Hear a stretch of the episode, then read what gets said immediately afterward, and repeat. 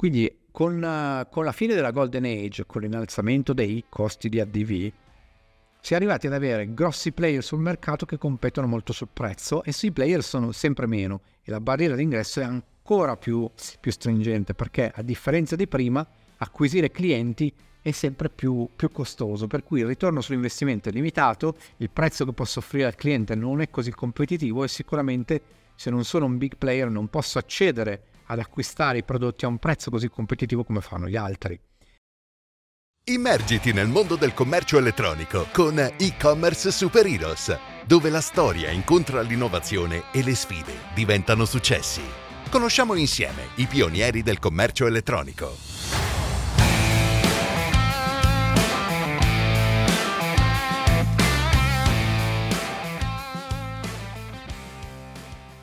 Benvenuti su e-commerce Super Heroes.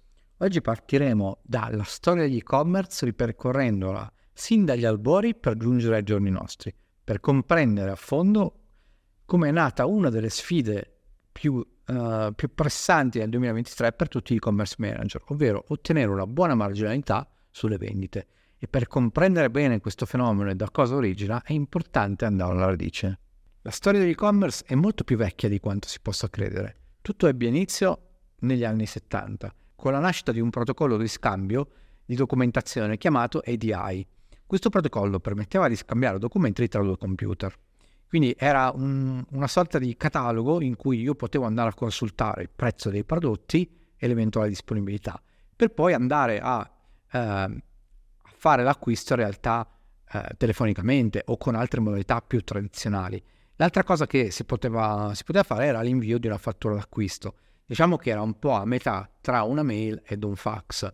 Parliamo ovviamente di una forma di e-commerce molto, molto ancestrale e molto distante da quella a cui oggi siamo abituati, ma ehm, possiamo far affondare le radici di questo meraviglioso settore in questo periodo. In seguito, eh, grazie all'avvento del Minitel o Videotel, gli utenti potevano effettuare i primi ordini online. Si trattava di una, di una sorta di ordine telefonico che veniva però realizzato tramite un terminale, molto in uso negli anni 80 che è stato totalmente dismesso nel 2012, ma devo dire che in Francia in particolar modo è stato utilizzato fino a, fino a tutti gli anni 2000.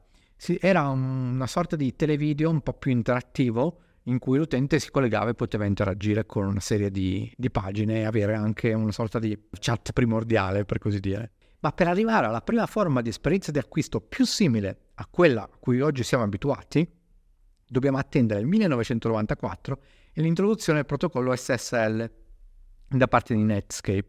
Questi anni infatti nascono i primi pionieri come Amazon nel 94 e eBay nel 95. Come spesso avviene le innovazioni subiscono un'evoluzione a grappolo, ovvero dall'introduzione di una nuova tecnologia ne nascono altre grazie al fatto che questa tecnologia magari, ti, magari abilita altre tecnologie, le rende più possibili, più economiche, quindi una vera e propria rivoluzione sistemica in cui ogni elemento influenza il sistema stesso all'interno di cui è inserito. Le tecnologie poi sono diventate sempre più accessibili e questo ha portato alla diffusione a macchiatoio di internet e di conseguenza alla crescita del settore. Una seconda wave è sicuramente rappresentata dall'evoluzione dei dispositivi mobili che hanno reso internet ancora più accessibile e più presente nella nostra quotidianità.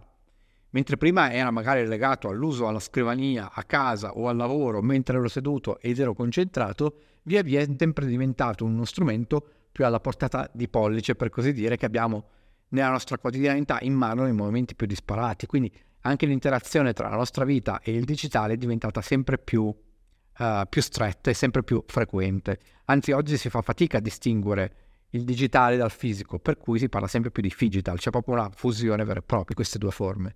Questa rivoluzione ha generato anche un mercato, ha generato un bisogno, una domanda, che è quello dei, dei player che volevano creare il proprio e-commerce. Se pensiamo infatti eh, ai primi anni 90, come dicevamo 93-94, per poter creare un proprio e-commerce bisognava assumere un team IT e creare un vero e proprio progetto con tutte le difficoltà, le risorse le tempistiche necessarie. Ma ehm, man mano, con l'avanzare degli anni, sempre più persone volevano entrare in questo settore, per cui da, da, diciamo, da questa necessità di mercato sono, sono, nati vari OS Commerce, Magento, Shopify, WooCommerce e tantissimi altri. proprio perché le persone avevano sempre più bisogno di qualcosa di semplice che non richiedesse competenze IT per poterlo configurare e utilizzare almeno nelle modalità basic. Nel 2000 Google intuisce la portata di questo business e crea Google AdWords. Scommetto che tanti di voi non erano a conoscenza del fatto che Google ha ormai ben 23 anni e ancora oggi rappresenta uno dei pilastri fondanti dell'advertising online. Direi la piattaforma PPC più famosa al mondo e anche più utilizzata. Un report del 2020 stima che Google ha incassato solo tramite la piattaforma Google Ads 221 billion. Tutto questo, l'evoluzione in questo senso, ha contribuito ad abbattere le barriere d'ingresso che erano di fatto più tecnologiche e quindi ha innalzato fortemente la competizione. In alcuni settori come la moda, l'elettronica di consumo e prodotti per la casa sono stati presi dati sin da subito. In questo scenario alcuni player sono riusciti ad accaparrarsi grossi effetti di mercato, potendo far leva sul prezzo d'acquisto e quindi su, potendo offrire al cliente un, un prezzo più vantaggioso. Basta pensare ad Asos, Zalando per la moda, Amazon e Best Buy per l'elettronica o Ikea per la casa. Secondo un, un report di Statista nel 2000, le vendite e-commerce per il mercato retail in US rappresentavano solo lo 0,9% del totale. Pensate che 20 anni dopo, nel 2020, rappresentavano il 14,6%, quindi abbiamo assistito a una crescita veramente vertiginosa del 1500%, qualcosa che è davvero pauroso e solo vederla rappresentata a livello grafico rende l'idea della, dell'accelerazione impressionante che ha avuto. Ma uh, come, come normale che sia, in economia qualsiasi equilibrio che si sposta fa muovere altri equilibri e cambia, cambia un po' le carte in tavola. Così, se le barriere all'ingresso nel mercato e-commerce retail non sono più di natura, diciamo, tecnologica o tecnica, sono di altro tipo, perché oggi abbiamo delle barriere all'ingresso date dalla competizione e dalla saturazione del mercato. La sfida oggi è distinguersi dalla concorrenza, trovare una value proposition e creare un brand che leghi le persone, crei un'affezione verso il nostro brand verso il nostro store. Anche se possiamo dire che anche con l'aumento della concorrenza e con la guerra dei prezzi che è già iniziata molti anni fa, fino al 2017, grazie al costo del, dell'advertising abbastanza contenuto, molti retail potevano permettersi di entrare sul mercato ed acquisire clienti ad un costo tutto sommato accettabile, quindi avere un ritorno sull'investimento abbastanza buono. Questa, questa, è quella che chiamo la Golden Age, un periodo che arriva fino diciamo, al 2017. Io direi più o meno dal 2004-2005, la nascita delle prime piattaforme, uh, fino al 2016-2017, quando il costo dell'advertising era relativamente contenuto. Quindi con, uh, con la fine della Golden Age, con l'innalzamento dei costi di ADV, si è arrivati ad avere grossi player sul mercato che competono molto sul prezzo e sui player sono sempre meno e la barriera d'ingresso è ancora più, più stringente perché a differenza di prima acquisire clienti è sempre più, più, costoso, per cui il ritorno sull'investimento è limitato, il prezzo che posso offrire al cliente non è così competitivo e sicuramente se non sono un big player non posso accedere ad acquistare i prodotti a un prezzo così competitivo come fanno gli altri. Per darvi un'idea, secondo una ricerca statista nel 2022 Amazon rappresenta il 38,7% del mercato B2C in US, veramente un colosso contro cui è davvero difficile poter competere. Quindi, come potete immaginare, la guerra al ribasso dei prezzi ha un'altra conseguenza. Sicuramente la strategia nel breve periodo consente ai retail di acquisire velocemente un numero elevato di clienti, ma nel lungo periodo si va ad incidere, a erodere in modo importante le marginalità aziendali, rendendo sempre più difficile la penetrazione di nuovi player. Inoltre, un trend degli ultimi anni ha contribuito ad accrescere e accelerare questa guerra sui prezzi, che è quella dei comparatori online. Se pensiamo fino a qualche anno fa, prima della nascita di questi comparatori, per avere una comparazione effettiva del prezzo bisognava andare su ciascuno dei siti, prendere nota o scriverlo banalmente su un foglio Excel e poi fare il paragone, capire le spese di spedizione, capire le condizioni di vendita. Oggi basta fare una ricerca su Google, la prima cosa che ci compare è la ricerca shopping e prima ancora di questo erano già nati dei comparatori, pensiamo a The Price o a mille altri tipi di comparatori che ci consentono con un solo clic di fare il paragone sul prezzo. Questo ha contribuito a fare del prezzo il principale driver che è preso in considerazione dalle persone nella loro scelta.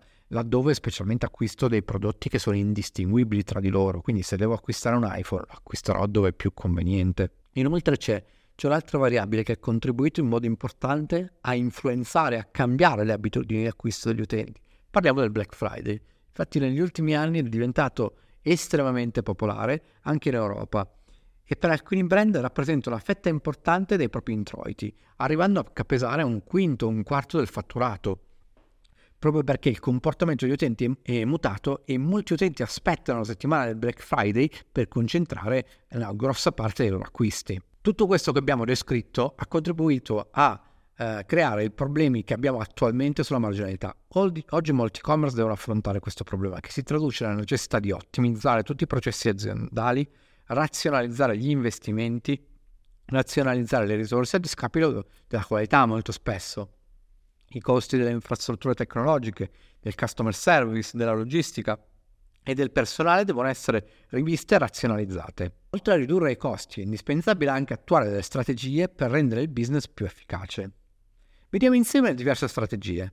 La prima è legata al business model, Ancora oggi l'acquisizione dei clienti è legata in larga parte ai canali di RDV digitali, nello specifico alle varie forme di campagne su, su Facebook, su, su, Meta, su Google, su TikTok, su tutti i canali che noi conosciamo. Anche la DV negli anni ha subito dei profondi cambiamenti. Abbiamo assistito ad una graduale automatizzazione di alcuni processi riguardanti il bidding e il targeting. Grazie ai potenti sistemi di AI, queste piattaforme riescono a ottimizzare in modo importante il budget investito, molto meglio di quello che potremmo fare noi a mano, anche perché, come dice qualcuno, lavorano 24 ore al giorno, sono sempre concentrate e sono sempre efficienti e sono anche molto più veloci di noi. Questa automazione è solo, come dire, ha portato con sé solo conseguenze positive? In realtà ciò che succede nel mondo del retailer è che circa il 30-40% del, del budget viene investito su prodotti che hanno ROAS non ottimale, proprio perché in realtà le piattaforme pubblicitarie vogliono sì far sì che noi vendiamo e che noi siamo contenti così aumentiamo gli investimenti,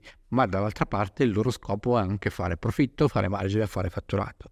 Quindi devono e vogliono venderci anche una serie di posizionamenti che magari non sono ottimali per noi e li mettono all'interno di quel mix in cui riescono comunque a venderci e a, a garantirci un ROAS accettabile per cui noi continu- continueremo ad investire. Usiamo una, una metrica come ROAS che non è perfettamente correlata al margine, oppure possiamo iniziare ad utilizzare una metrica più corretta come il MOAS o il POAS, quindi il margine on ad spend o il profit on ad spend. La seconda, possiamo sfruttare l'AI di Google ma controllandola. Immaginiamoci che l'AI di Google è come il pilota automatico per un, eh, per un uh, pilota di aerei. Sicuramente un, è uno strumento comodo che aiuta molto nei viaggi di lunga tratta, ma ci sono dei momenti in cui il pilota deve prendere in mano la cloche e fare delle correzioni sul tragitto, non può lasciare totalmente tutto al pilota automatico. Stessa cosa vale per le piattaforme di ADV, sicuramente fanno meglio di noi il nostro lavoro, parte del nostro lavoro intendo la parte di targeting, non possiamo farne a meno, dobbiamo essere un po' il pilota che nel momento, um, nel momento diciamo, in cui ci accorgiamo che la rotta non è corretta, prendiamo in mano la cloche e diamo dei piccoli aggiustamenti. Quindi questo rappresenta una, una grande opportunità perché ad esempio possiamo clusterizzare i prodotti per performance, per costo d'acquisizione, per ROAS, per MOAS, per prodotti più venduti, per prodotti che mi fanno acquisire più clienti e a questo punto usare l'AI per targetizzare meglio, ma partendo da un cluster che io titolare del business ho fatto e a dei ragionamenti di marketing che devono rispecchiare il mio business model e i miei KPI aziendali. La seconda strategia invece è legata a una teoria microeconomica tanto nota quanto poco usata nella pratica. Stiamo parlando della teoria dell'elasticità della domanda rispetto al prezzo. In parole povere ci, ci indica la variazione delle quantità vendute al variare unitario del prezzo. Questo ci serve per trovare il punto in cui il nostro margine elevato, anzi il nostro margine è al punto massimo, quindi massimizzare eh, quello che è il nostro profitto, tenendo conto che nella realtà in cui viviamo le cose cambiano rapidamente e questo punto di massima non è come nella teoria un qualcosa di fisso, ma bisogna cercare di trovarlo day by day, quindi non è un qualcosa che una volta che l'ho trovato è sempre fisso, è sempre eh, stabile. tuttavia un'opportunità importante che ci permette di essere un passo avanti ai competitor. In diversi mercati come quello farmaceutico e quello dell'elettronica di consumo è ormai uno standard il dynamic pricing, senza il quale si viene velocemente tagliati fuori dal mercato, anche perché sono mercati in cui l'utente decide veramente di acquistare un prodotto o un altro anche solo per una differenza di un euro, di, di due euro o per una spesa di spedizione leggermente più cara. Quindi adottare una strategia di dynamic pricing che mi renda competitivo, allo stesso tempo mi garantisce di essere, di salvaguardare il mio margine, è sicuramente una strategia da applicare. La terza strategia è relativa all'utilizzo di strategie di loyalty e di marketing automation. Quindi abbiamo fatto un investimento per acquisire il nostro cliente in marketing, dobbiamo andare a capitalizzare questo investimento, proprio come se fosse un investimento finanziario. Quindi dobbiamo cercare di massimizzare gli acquisti futuri di questi clienti, massimizzare anche il volume dell'acquisto, per cui andare ad aumentare l'average order value. La realtà è che ancora molti e-commerce non, non adottano la strategia completa di automation e di loyalty, perdendo l'opportunità di aumentare i propri ricavi, i propri margini e sviluppare una relazione più profonda con la propria audience. La quarta strategia consiste nel trovare una nicchia di mercato in modo da poter elaborare una value proposition tagliata su misura avere un posizionamento chiaro nella mente dei nostri audience e poterci distinguere da tutti gli altri. Chiaramente è sempre possibile trovare una value proposition, anzi è consigliabile, ma non sempre possiamo trovare delle nicchie di mercato abbastanza grandi o profittevoli, per cui sicuramente lavorate sulla parte di branding, di positioning, non sempre è detto che possiamo applicare alla lettera questa, questa strategia. L'ultima strategia, a mio parere imprescindibile, è rappresentata dall'ottimizzazione dell'esperienza utente.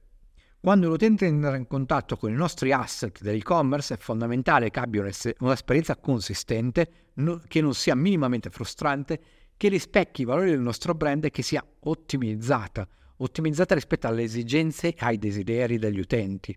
Se abbiamo un sito, ad esempio, che ha un caricamento troppo lento o che non è ottimizzato per mobile, questo dobbiamo entrare nell'ottica che per l'utente può essere una frustrazione davvero grande e quello che vedo veramente spesso sul mercato è un'iperfocalizzazione sulla parte di ADV, sulla parte di SEO, sulla fase di acquisition.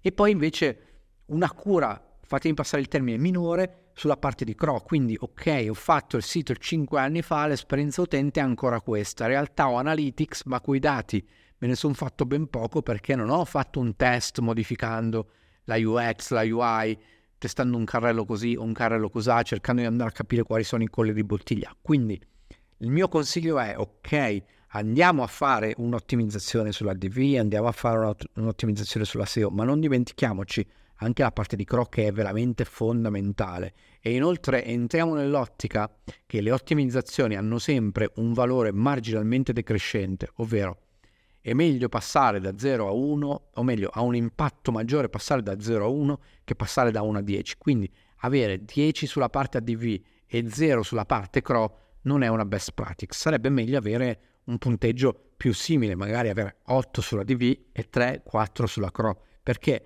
man mano che eh, vado avanti con le ottimizzazioni sul livello più alto, questa ottimizzazione mi costerà sempre più sforzo e nella maggior parte dei casi mi garantirà un ritorno sull'investimento sempre minore. Quindi concentriamoci sulla parte di conversion rate e non, non prendiamola sotto gamba.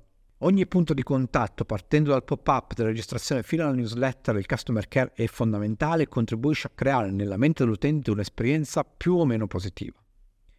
Quindi, in conclusione, la riflessione che sorge spontanea è data dal fatto che per stare competitivi sul mercato è indispensabile pianificare avere chiaro quali strategie e quali contromisure adottare nei prossimi anni.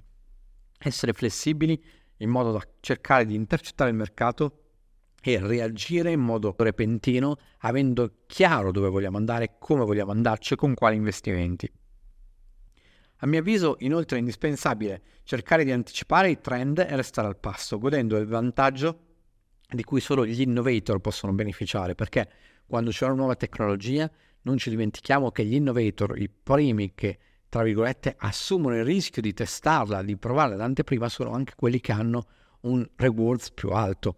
Poi quando questa tecnologia diventa uno standard, semplicemente è un qualcosa che devo fare per stare al passo, ma da cui non riesco a trarne beneficio.